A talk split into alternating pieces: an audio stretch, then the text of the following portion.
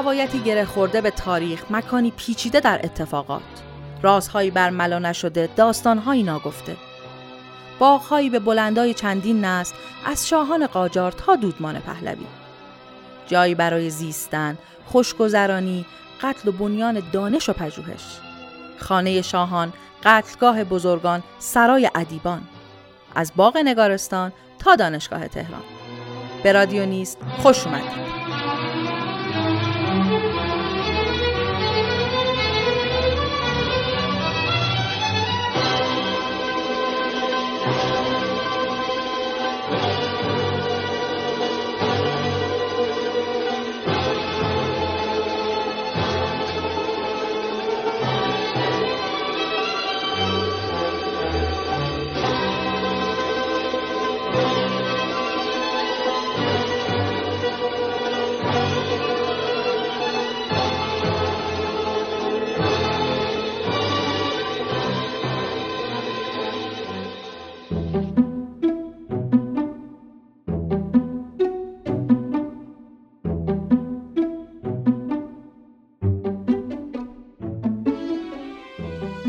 تهران خوش آب و هوای تازه پایتخت شده در دوران قاجار. برای شاهان خوشگذران آن دوره محتاج مکانهایی بود که عیش و طرب آنها را کامل کند. تهران کوچک آن دوره با آنچه امروز در ذهن داریم توفیر بسیار داشت. محدود و کم جمعیت و خوشمنظر و از طرفی محدود از لحاظ مکانهای جذاب و قصرهایی که این امکان را برای خوشگذرانی و زیست شاهانه به خوبی فراهم کند. به همین بهانه فتحعلی شاه تازه روی کار آمده پس از آقا محمد خان قاجار.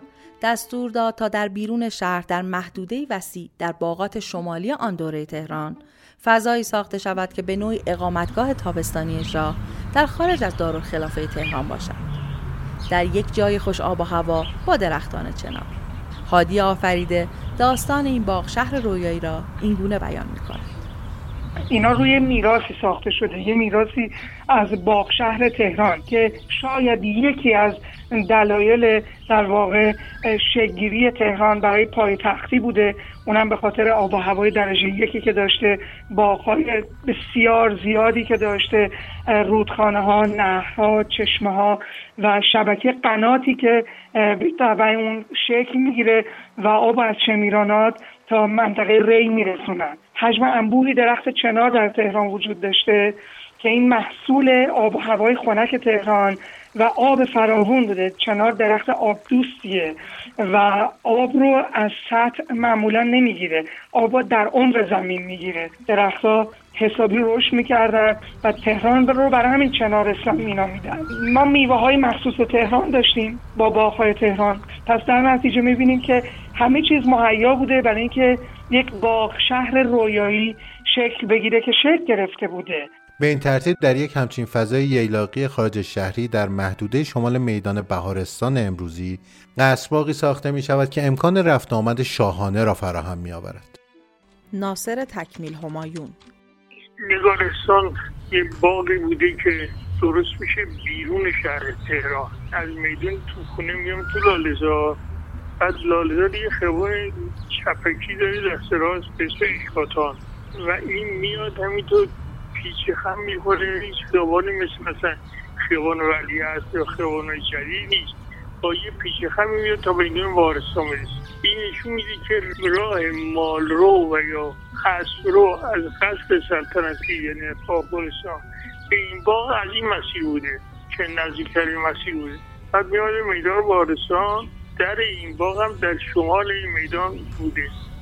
ساخت باغ با توجه به روایت های مختلف در حدود سال 1188 هجری شمسی یعنی چیزی حدود 210 سال پیش در دوران فتلی شاه قاجار در زمان 6 سال ساخته شد. یعنی محدوده ای که از شرق به دروازه شمیران، از غرب به صفی علی شاه و از جنوب به میدان بهارستان امروزی می رسید. سام گیوراد وسعت این باغ در حدی بوده که حالا طبق نقشه سروان ناسکوف روسی که همون زمان فتلی شاه به اسم نقشه برزین ترسیم میشه دروازه جنوبی این باغ تو خیابون امیرکبیر فعلی قرار می‌گیره. در این باغ کاخی بوده که امارت و تالارهای خیلی باشکوهی داشته. امارت دلگشا تالار سلام تالار قلمدان و حوزخانه و این سال که چرا باغ نگارستان؟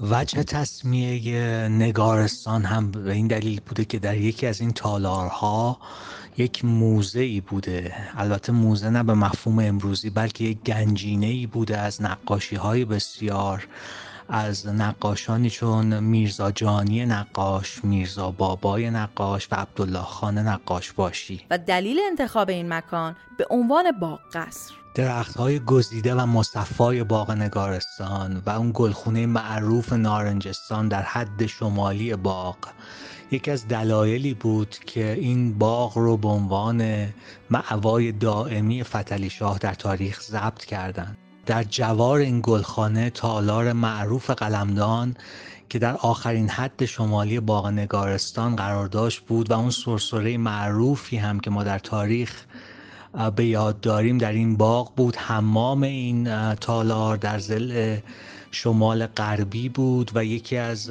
زیباترین و محبوبترین قسمت های کاخ برای فتلی شاه بود. و صنعت آبیاری این امارت باشکوه.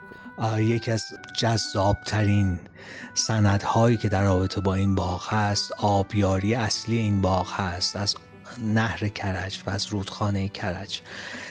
که در فرمان سال 1261 محمد شاه قاجار چنین آمده که از رودخانه کرج شق نهری بکنند به طول هفت فرسنگ. مسافت که بتواند آب این نهر را جاری نماید. این نهر از شمال وارد باغ می شده. از همون جایی که گفتیم نارنجستان و امارت قلمدان بوده. و جالب اینجاست که از کنار دروازه شمیران هم رد می شده. با این وجود عمر فتلی شاه به استفاده و حضور از باغ مورد علاقش زیاد کفاف نداد. با مرگ او نوش محمد میرزا جانشینش شد. محل تاجگذاری محمد شاه همین امارت بود و بستر برای تغییرات فراهم شده بود. اولین قدم کشیدن حصار دوم به دور حصار قبلی باغ.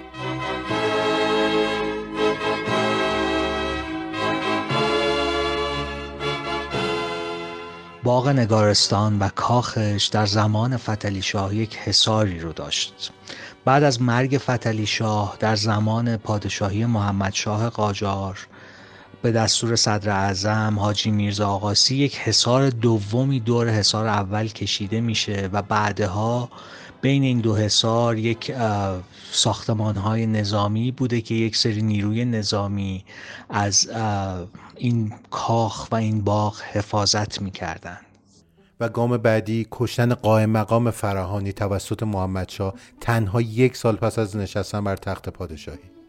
داستان مرگ صدر اعظم شاه بر اساس دسیسه ها و دست های پشت پرده که شنیدنش از زبان هادی آفریده فرزانه ابراهیمزاده و سام گیوراد خالی از لطف نیست.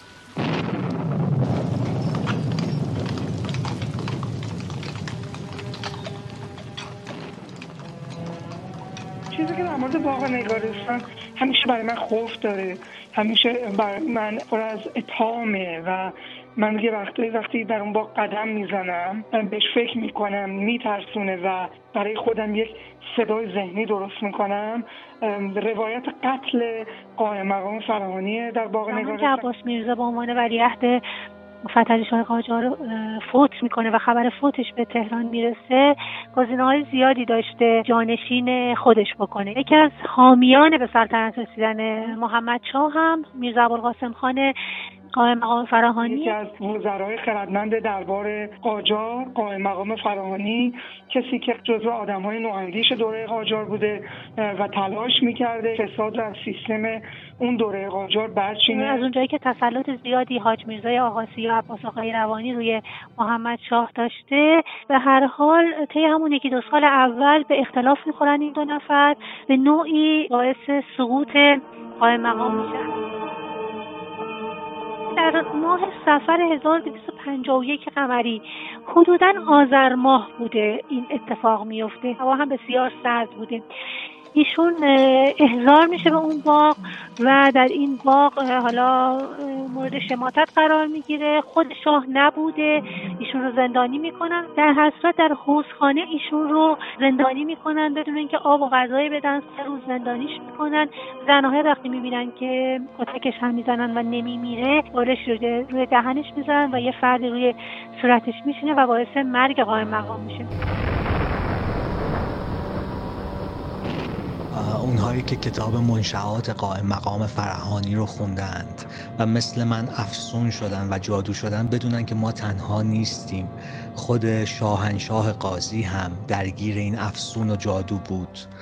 یکی از مهمترین اتفاقاتی که در امارت دلگشا در بالاخانه امارت دلگشای کاخ نگارستان میفته به روایت لسان الملک سپهر در کتاب ناسخ التواریخ چنینه که مع القصه بعد از بازداشتن قائم مقام در بالاخانه دلگشا شاهنشاه قاضی فرمودند نخست قلم و قرتاس را از دست او بگیرید و اگر خواهد شرحی به من نگار کند نیز مگذارید که سحری در قلم و جادویی در بنان و بیان اوست که اگر خط او را ببینم فریفته شوم و او را رها کنم.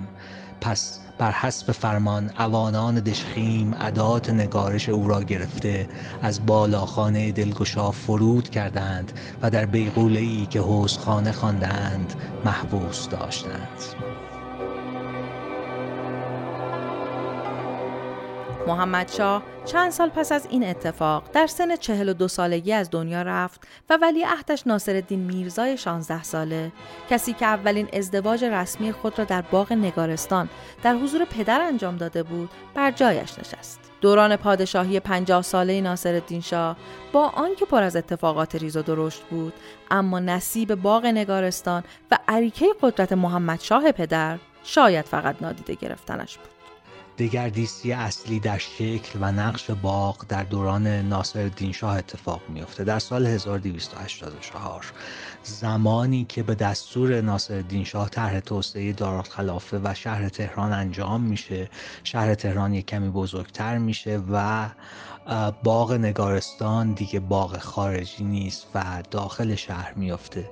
در اون دوران هست که باغهای اشرت آباد، سلطنت آباد، سرخ حصار، دوشان تپه و قصر فیروزه میشن باغهای خارجی.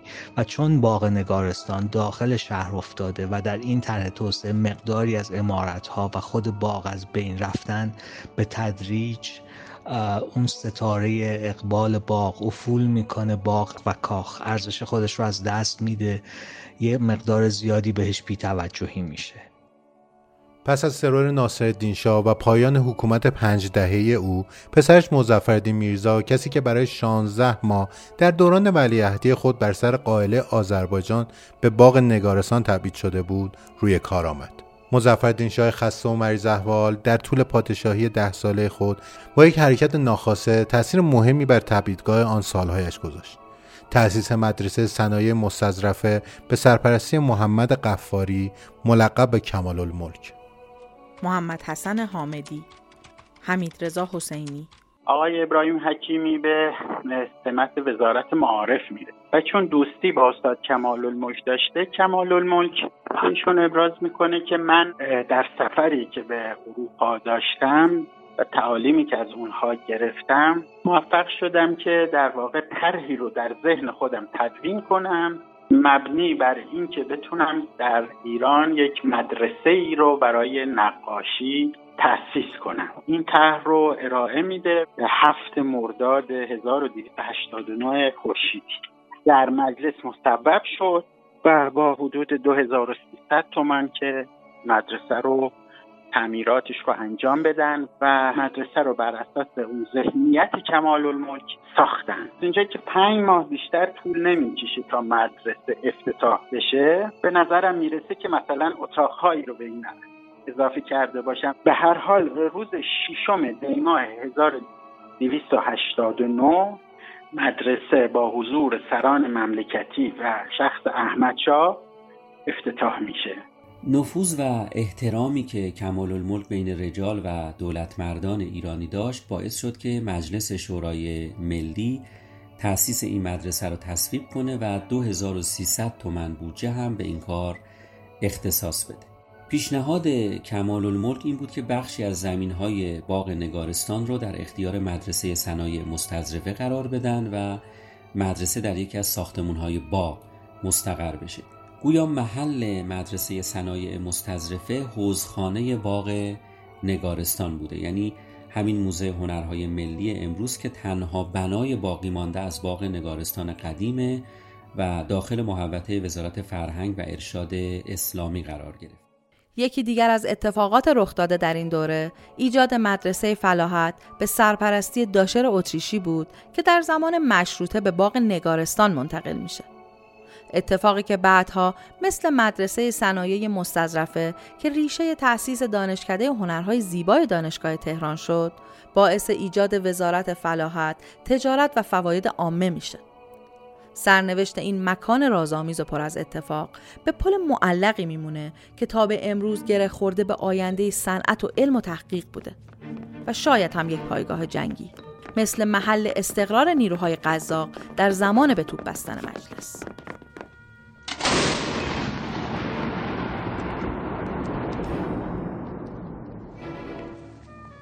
فرزانه ابراهیم زاده روز دوم تیر 1287 شمسی یا همون روز به تو بستن مجلس هستش. بنا به روایت های تاریخی نیروهای قزاق زمانی که میان و جلوی مجلس صف کشی می‌کنن و توپاشون رو می‌ذارن بخشی که حالا پشت نیروهای اصلی بودن و پشت جبهه رو در تأمین می‌کردن و خود کلونل لیاخوف به روایتی در داخل باغ نگارستان پناه می گرفتن حتی زمانی که میرزا جهانگیرخان سور اسرافیل و سیدین سندین به قول مورخان یا تبا تبایی و بهبهانی در خانه امین و دوله در پارک امین و دوله که دقیقا روبروی باغ نگارستان هستش پناه می‌گیرن خبر به باغ نگارستان میدن که اینها در باغ امین و دوله هستن و نیروها از باغ نگارستان میان و اینها رو دستگیر می‌کنن. در سال 1304 با روی کار آمدن رضاشاه پهلوی سلسله و دودمان قاجار کنار رفت. دوران 16 ساله او پر از اتفاقات مهمی بود که تلاش داشت به نوعی تغییرات گسترده‌ای در وضعیت موجود به وجود آورد. یکی از این فعالیت ها ایجاد دارالمعلمین بود که در محل فعلی باغ نگارستان شکل گرفت. سام گیوراد در سال 1307 خورشیدی اعتماد و دوله قراگزلو وزیر فرهنگ ایران در دوران رضاشاه دستور میده به نیکولای مارکوف که بخشی از این باغ رو به عنوان دارالمعلمین عالی طراحی بکنه بر اساس اصول معماری ایرانی و اصول مدرسه سازی. امارتی که بعدها تبدیل میشه اسمش به عنوان دانش سرای عالی. ناصر تکمیل همایون. دوران جدیدی شروع میشه. ساختن دارالمعلمین مطرح میشه. خیابان دارالمعلمین هم که هست از همونجاست این دارالمعلمین میگن کجا بسید؟ میگن بریم بالای همین ساختمان باغ نگارستان ساختمون کنیم شروع کنم به ساختمان کردن. این میشه دارالمعلمین. البته ما یه دارالمعلمات هم داشتیم که بعدا همین دارالمعلمات و دارالمعلمین با همین یکی میشن و اسمش هم وقتی که اسم جدید می‌خوام بیدنم می‌زنن دانشسرای عالی. حمید رضا حسینی. دانشسرای عالی که قانون تأسیسش در سال 1312 به تصویب مجلس شورای ملی رسید در باغ نگارستان قرار داشت. در واقع بناهای مفصل این دانشسرا با تخریب بخش وسیع از باغ نگارستان فتلی شاهی ساخته شد و با تأسیس دانشگاه تهران دانشسرای عالی که در واقع وظیفه تربیت معلم رو بر عهده داشت به کار خودش ادامه داد و بعدها به دانشگاه تربیت معلم تغییر نام داد و الان هم دانشگاه خارزمی خونده میشه. منتها دانشسرا پس از مدتی از باغ نگارستان به محل دیگری منتقل شد و ساختمونهای قدیمیش که توسط نیکولای مارکوف ساخته شده بود در اختیار دانشگاه تهران قرار گرفت. و داستان مجسمه های فردوسی در باغ نگارستان و اتفاقات پیرامون آن از زبان سام گیوراد یکی از جذابترین قصه های کاخ نگارستان به نظر من قصه مجسمه فردوسی هست. در سال 1313 جشن هزاره فردوسی به همت ارباب کیخسرو شاهرخ برگزار میشه. یک سری از دانشجویان ایرانی مقیم فرانسه و پاریس تصمیم می‌گیرن که یک مشارکتی در این جشن داشته باشن. بنابراین از پول خودشون به یک مجسم ساز معروف فرانسوی میشه لورنزی سفارش ساخت مجسمه فردوسی رو میدن. مشکل اینجا هست که تا اون زمان هیچ تصور و تصویری از فردوسی نبوده. لورنزی از دانشجویان ایرانی می‌خواد که برای شعرهای فردوسی رو بخونن تا بتونه خیال بکنه و تجسم بکنه که فردوسی از ورای ابیاتش چه شکلی داشته. اما خب مسئله اینجاست که لورنزی فارسی نمی‌دونسته.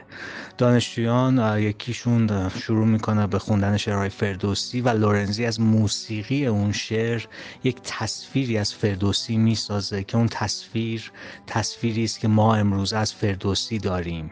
این مجسمه در سال 1315 جلوی دانشکده ادبیات در دانشسرای عالی کاخ نگارستان نصب میشه و بعد در سال 1319 بر اساس شکل این مجسمه بهادر ماترا مجسمه ساز معروف هندی مجسمه ای رو می‌سازه که اون مجسمه در سال 1323 در یکی از میادین شهر تهران که همون میدون فردوسی هست نصب میشه و بعدها که می‌خواستن مجسمه دوم میدون فردوسی چون اون میدان سه مجسمه به خودش دیده که می‌خواستن نصب بکنن مجسمه بهادر ماترا رو می‌برن جلوی دانشکده ادبیات دانشگاه تهران نصب می‌کنن و این چهره فردوسی در این مجسمه شباهت بسیاری به چهره مجسمه فردوسی لورنزی داره و از اونجا میشه گفت که اساسا چهره ای که ما امروز از فردوسی در خاطر داریم حتی مجسمه که ابوالحسن خان صدیقی هم ساخته بسیار شباهت داره به اون چهره ای که لورنزی خیال کرده و این زایده خیال لورنزی بوده بر اساس موسیقی ابیات شاهنامه.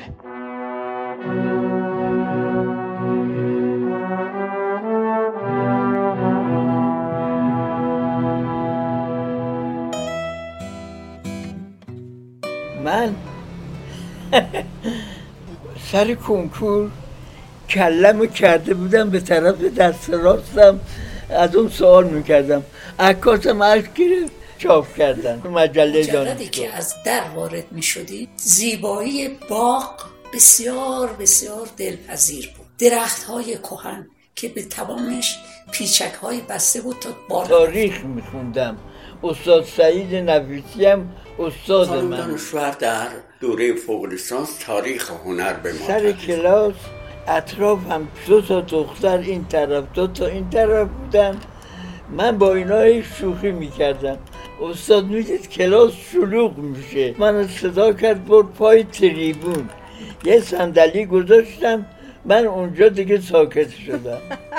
ولی با چشم و اینا اشاره می‌کردم علی نقی وزیری هنر رسید استاد درجه یک بودن خوش رفتار ساختمان قدیمی ولی محکم قرص و محکم. فضا استخ چمن درخت و دلتون بخواد دخترهای خوش در یکی از این حفاری ها آقای آل احمد هم من بهترین زندگی تو اون محیط داشتم.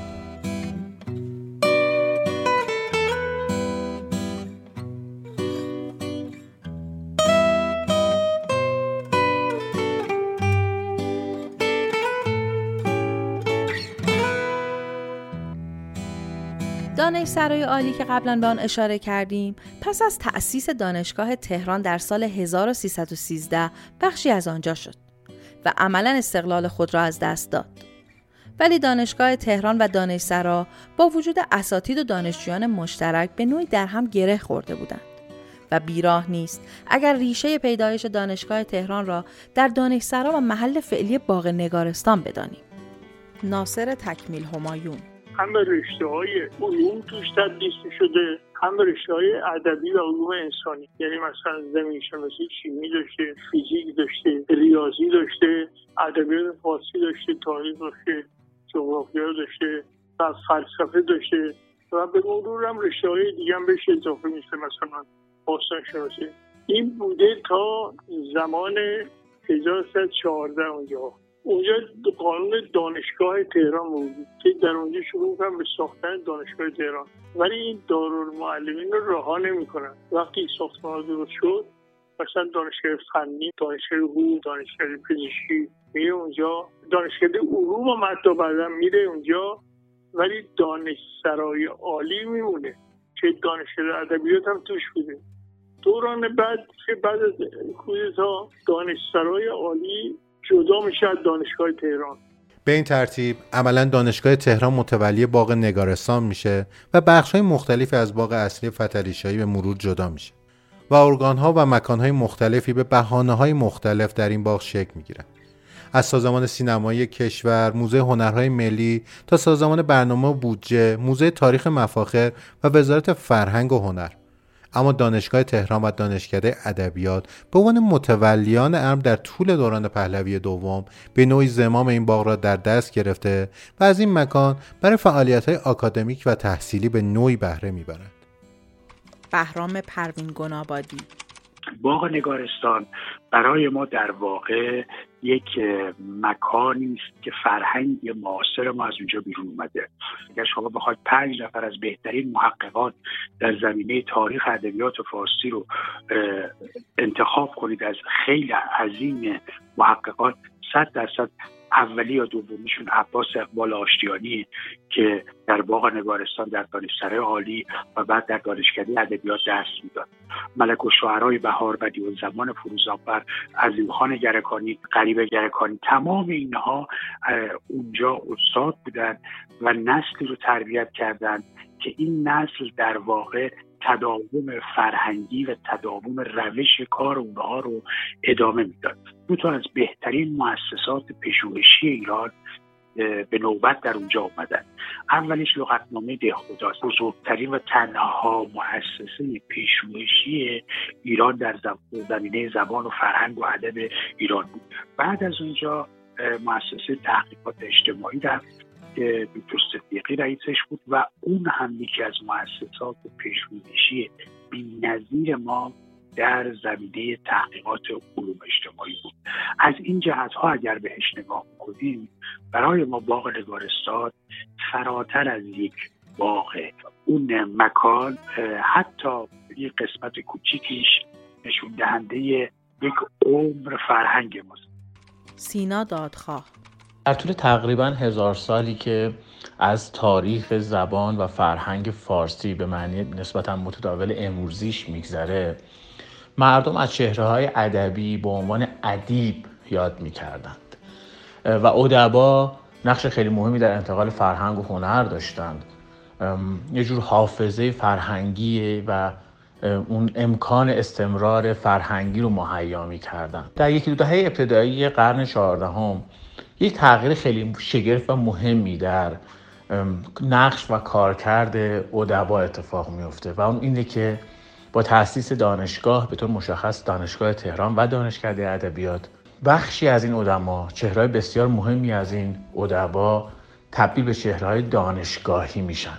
و دست بر غذا دست به تلاشات بسیار مهمی در بازارایی فرهنگ ایرانی و احیای فرهنگ ایرانی می‌زنه عبارت دیگه تأسیس دانشگاه تهران و دانشکده ادبیات در همین محل باغ نگارستان فعلی نقش ادیب رو تغییر میده و نقشهای و کارکردهای متنوعتری به اون میبخشه. مثلا پژوهشگر ادبی مصحح ادبی به طور معین نویسنده ادبی. و تفاوت‌ها و تناقضات از دل ترکیب اساتید دانشگاهی و نویسنده های غیر آکادمیک که بعدها با عناوینی چون سبعه و ربعه به جنگ همدیگر رفتند. چهرهایی مثل ملک و شعرهای بهار پرویز ناتل خانلری عباس اقبال رشید یاسمی سعید نفیسی علامه فروزانفر علامه قزوینی و سایرین همونطوری که گفتم فضای ادبیات رو عوض می‌کنن اما یه اتفاق دیگه هم زیر پوست جامعه ایرانی و قشر روشنفکر ایرانی در حال رخ دادنه و اون هم آغاز مدرنیزم ادبی ماست. توسط نیما شیش توسط هدایت و دیگران. عجیبه که تو اون سالها این دوتا جبهه در برابر هم به نوعی قرار می‌گیرند.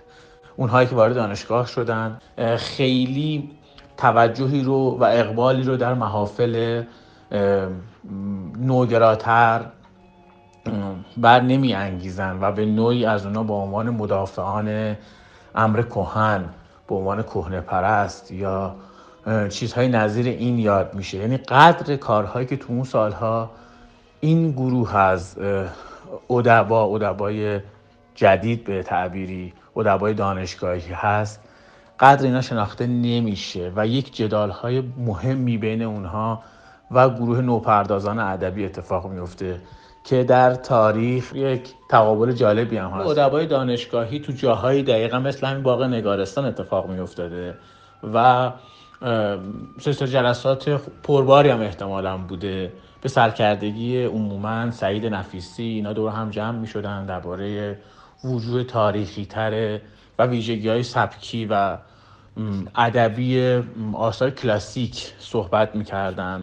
استراتژیشون هم دقیقا بازشناسی امر کهن بوده و تو محافل به گروه سبعه معروف میشن و جوانان جویای نامی مثل عبدالحسین نوشین مثل بزرگ علوی مثل صادق هدایت در برابر اینا و به تمسخر گروه ربعه یا ربعه رو تشکیل میدن. یه اتفاق مهمی این میان میفته و اون اینه که گروه سبعه در جاهایی میگم مثل باغ نگارستان تشکیل محفل می‌داده. اما گروه نوپردازان ادبی بنا به اون ذات خودش چون جایی نداشته در دانشگاه هم جایی نداشته در رستوران ها کافه ها اینا قرار میذاشتن و عموما هم تمسخر می‌کردن کار اون ادبای کلاسیک رو کار ادبای دانشگاهی رو. به عبارت دیگه باغ نگارستان و مثلا کافه مثل کافه نادری که از نظر جغرافیایی هم مسافت خیلی زیادی با همدیگه ندارن تبدیل میشن به دو گونه پرداختن به ادبیات و یک جور شمایل فرهنگی می‌سازن برای این دو سلیقه ادبی. و خاطر شیرین بهرام مهرعلی زاده و همسرش پروین دخت حقیقت طلب دو دانشجو رشته باستانشناسی دانشگاه تهران در آن سالها که بخشی از پیوند مشترکشان را مدیون این دانشگاه و این مکان هستند. یکی از جلساتی که من امتحان دادم و متوجه شدم که یکی از هم همکلاسی ها به من یه اشاره می‌کنه و من در اون حالت داشتم وسایل من از روی صندلی و دستش جمع جور می‌کردم. با دست اشاره کرد که سوال چهار. من هم فلبدیهی با لبخانی گفتم فرهاد چهارم. اولین حرفی بود که من با یکی از همکلاسی ها غیر از درس زدم. دیگه بقیهشو نده بقیهشو پدر هرچی بگه. دوازده نفر قبول شدیم. مخفی نمانه که من شاگرد اول شدم. و خانمم که هم دوره ما بود به عنوان جایزه الان 59 سال در خانه ما. که در دامن افق سرکش ستاره کند با فسونگری سوی هر زمان نظاره با با این وجود از سال 1341 تا سال 1370 دانشگاه علوم اجتماعی دانشگاه تهران در این مکان مستقر بود. و بخش های دیگر باغ نگارستان که قبلا در دهه 50 به سازمان برنامه و بودجه تعلق گرفته بود. محل مناقشه و اختلاف بین اساتید سابق دانشجویان و دانشگاه تهران شد.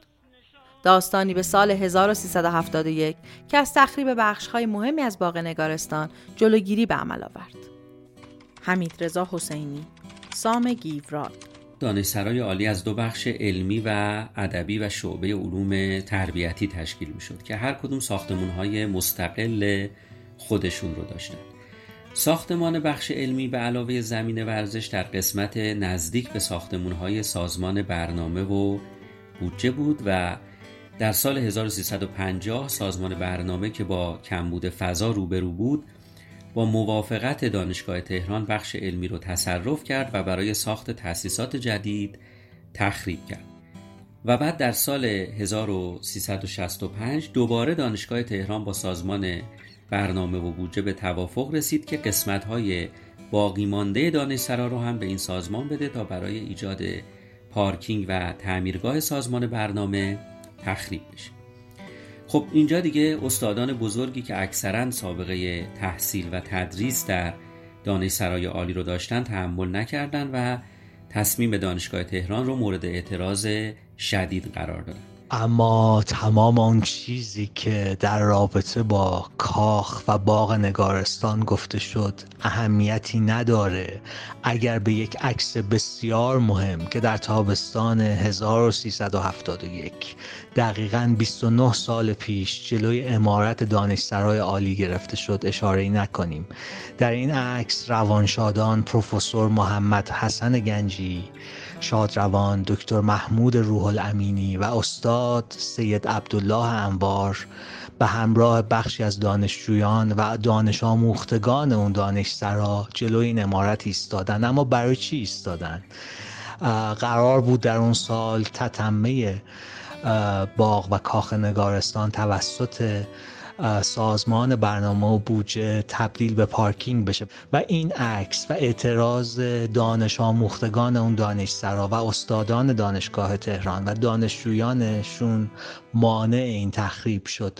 این عکس بسیار ما رو یاد عکسی میندازه که خیلی سال قبل کنار اون مجسمه معروف فردوسی کار لورنزی گرفته میشه در این عکس بدی و زمان فروزانفر ملک و شعرهای بهار و دانشجویانش ایستادن دانشجویان این دو نفر این دو استاد ایستادن. این تداوم تاریخی اگر ادامه نمی داشت ما این قسمت از باغ نگارستان تنها یادگار این باغ رو هم امروز نداشتیم. عبدالله انوار. می‌خواستن این قسمت شمالی باغ سازمان برنامه می‌خواست بگیره. یک گروهی بودیم از شاگرد های مرسه که همین دانستراد و ما واسطیم اینجا ندیگه این باز بمونه که حالا الان دست سازمان برنامه نیفتاد. گروه زیادی بودیم. یه دی بودیم با تنها ما سه نفر نبودیم. خیلی بودن.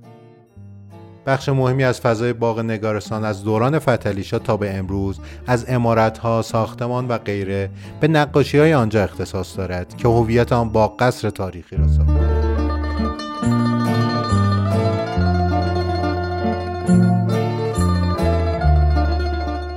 محمد حسن حامدی در واقع ما در زمان فتلیشا و با یک مقدار بیشتر در زمان محمد شاه و اوایل سند ناصر دیشا با یک هنرمندی مواجه هستیم به نام عبدالله خان. عبدالله خان توی کل جریان هنر ایران یک چهره ممتاز و یکتا هست. از این جهت که سه تا عنوان داره. ایشون معمار باشی نقاش باشی و حجار باشی بود. و زمانی که باغ نگارستان رو فتلیشا می‌خواد بسازه این عبدالله خان هست که اون امارت رو می‌سازه به مدت شش. و توی اون یک نقاشی عریض و طویلی که از حیث اصطلاح مقیاس هم تقریبا بینظیر هست در هنر ایران اونجا نقاشی می‌کنه که همون تابلوی سلام نظامی فتحعلی شاید که روی یه تختی نشسته و 118 تا از ذخایر انسانی فتحعلی شاه به عنوان مرکز حکومت دوربرش ایستادن و این نقاشی خودش آغازگر یک ژانر در نقاشی ایران هست. هادی آفریده. نکته این هستش که نقاشی نقاشی منحصر به فردیه. جزو معدود نقاشی های بسیار بزرگ دیواری به جامانده است از دوران قاجار که ما در ایران داریمش. و نمونه های نقاشی رو شما مثلا بعد در روم و سیسیل و خیلی از مکان های تاریخی و کلیساهای تاریخی در اروپا ایتالیا مخصوصا نمونهاش رو پیدا بکنیم اگر این نقاشی باز بشه کنار هم چیده بشه شاید طول عرضش اندازه این اتوبوس های بزرگ قرمز خیابون ولیعصر باشید که در خط بیارتی کار می‌کنن. نقاشی به طوری که شما با دیدنش به اندازه طول ریش آدما می‌فهمید که اینا چه جایگاهی در سیاست و در دربار داشتن. مینا رمضان جماعت. این دیوارنگاری که روی سه شمالی و شرقی و غربی تالار به چشم می‌خورد تصویر فتلی شاه رو به همراه پسرانش و جمعی از رجال و سفرای اون زمان نمایش می‌داد توسط عبدالله خان نقاش باشی که معمار باغ هم بود ترسیم شده بود. صف سلام سلطنتی متاسفانه به مرور زمان به دلیل کم توجهی و حالا طی جریانات مختلفی که توی باغ یا حواشی اون اتفاق میفته مثل حادثه به تو بستن مجلس نگارستان از بین میره. در سال 1394 یک مجموعه نقاشی دیواری صف سلام در قالب 54 قطعه مجزا از هم. از کاخ گلستان به باغ نگارستان منتقل میشه و با این احتمال که تکه هایی از همون نقاشی دیواری معروف باغ نگارستان اما طی پژوهش ها و با پیدا شدن یک قطعه مفقود اثر مشخص شد که این دیوار نگاره در واقع به یک امارت دیوانی جنب حرم حضرت معصومه در قم تعلق داشته. و داستان مستند هادی آفریده از فیلم صف سلام و دلیل ساخت آن حدود سالهای 94 95 که من مشغول آماده کردن مجوزها برای فیلمبرداری مستند باغهای گم شده بودم. که اون با سر زدم و با مدیر وقت اونجا آشنا شدم و ایشون منو در جریان این گذاشت که نقاشی هایی از دوران قاجار قبل از انقلاب کشف شده. اینها مدتی در زیرزمین مجلس شورای ملی بوده قبل انقلاب. بعد میشه مجلس شورای اسلامی. مجلس شورای اسلامی می‌خواد در واقع اون محوطه زیر زمین رو بازسازی و تعمیر کنه. اینا رو تحویل میدن به کاخ گلستان. سالها در کاخ گلستان بوده. در دولت نهم و دهم تصمیم داشتن که این نقاشی رو در جاهای بی ربطی مثل فرودگاه بین المللی نصب کنن. که خب قطعا با اولین تیکاف یا لندینگ هواپیما نقاشی ها رنگ هایی دید و از بین می‌رفت که این کار خدا رو شکر انجام نمیدن. تا اینکه در سال 94 95 دانشگاه تهران تصمیم می‌گیره که این نقاشی ها رو در باغ نگارستان در یک از نصب بکنه. دوست داشتم به بهانه نصب این دیوان نگاره ها که تکه تکه شده بوده از و قرار بود حالا اینا کنار هم نصب بشه مرمت بشه و همسان بشه. و دوست داشتم یک قصه دیگه هم براش داشته باشم. قصه اون ها قصه اون چهره ها قصه آدم هایی که خیلی هاشون رو اسمشون رو شاید ما نمی‌دونستیم. شازده های قاجاری که به شکل مختلف در دوره قاجار کور شده بودن کشته شده بودن از ایران فرار کرده بودن یا دچار توطعه شده بودن. شخصیت های مهم تاریخی مثل عباس میرزا مثل قائم مقام فرانی افرادی بودن که قصهشون در کنار قصه اصلی فتلی شاه قاجار رو اون دیوارنگاره وجود داشت. در طول سالهای پس از انقلاب این مکان ارزشمند در مایملک دانشگاه تهران بوده و از سال 1392 پس از مرمت و بازسازی در باغ تحت نظر معاونت فرهنگی و اجتماعی دانشگاه تهران به روی عموم باز و ثبت ملی شد. این مکان تاریخی در حال حاضر خارج از فضاهای تفریحی مثل کافه ها صاحب موزه های مختلفی مثل موزه ملک و شعرهای بهار موزه مکتب کمال الملک و تالار منیر فرمان فرمایان است و پس از دو سده هنوز با تغییرات مختلف و کاربری های متفاوت در مسیر زندگی و از همه مهمتر تاریخ سازی در اشل های مختلف گام برمیدارد. نوید پور محمد رضا باغ موزه نگارستان رو فقط نباید در کلوزاپ نمای نزدیک دید. نمای نزدیک البته از تاریخ غنی اون پرده برمیداره.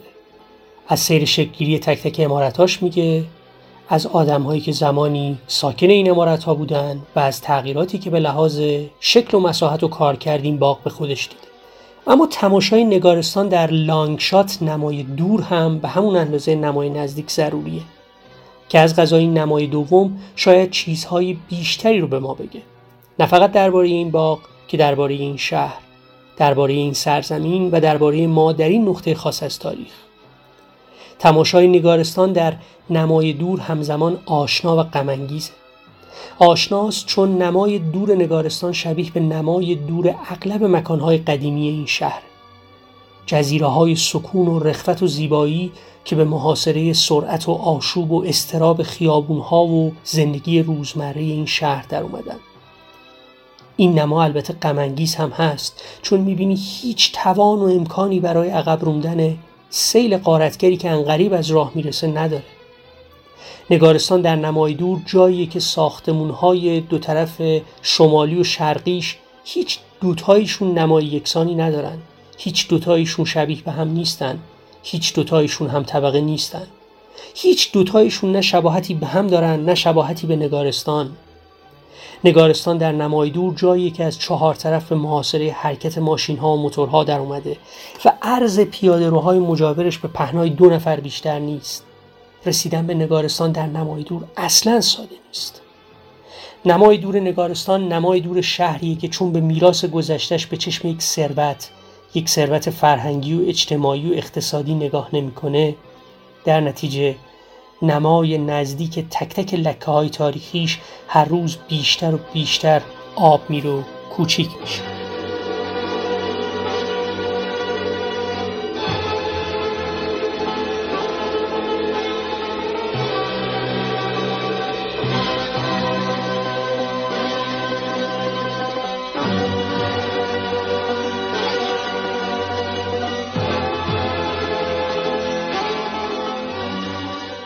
این شماره پادکست رادیو نیست به سفارش دانشگاه تهران و حمایت مالی و معنوی این نهاد آکادمیک انجام گرفته که در طول نه دهه بیشترین خدمات را در حوزه علوم و فرهنگ ایران زمین داشته.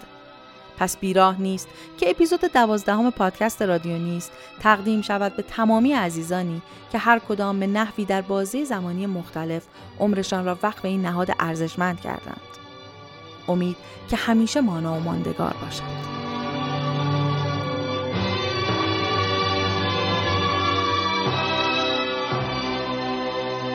این شماره پادکست رادیو نیست در شهری بر ما ضبط و تدوین و در یکم مهر ماه 1399 منتشر میشه.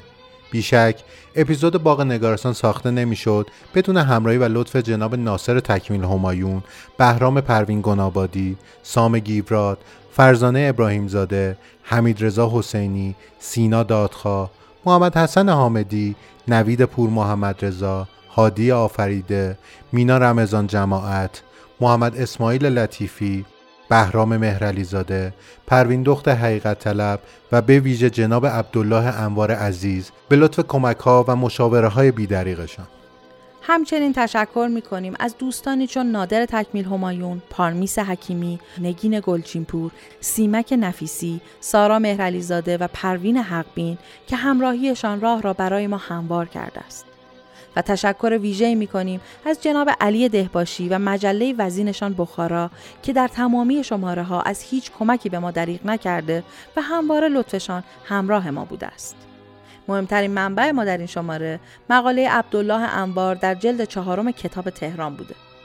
این اپیزود در تمامی اپهای پادگیر قابل شنیدنه و شما برای دسترسی به همه اپیزودها و مطالب تکمیلی می‌تونید به سایت ما یعنی www.radionist.com مراجعه کنید.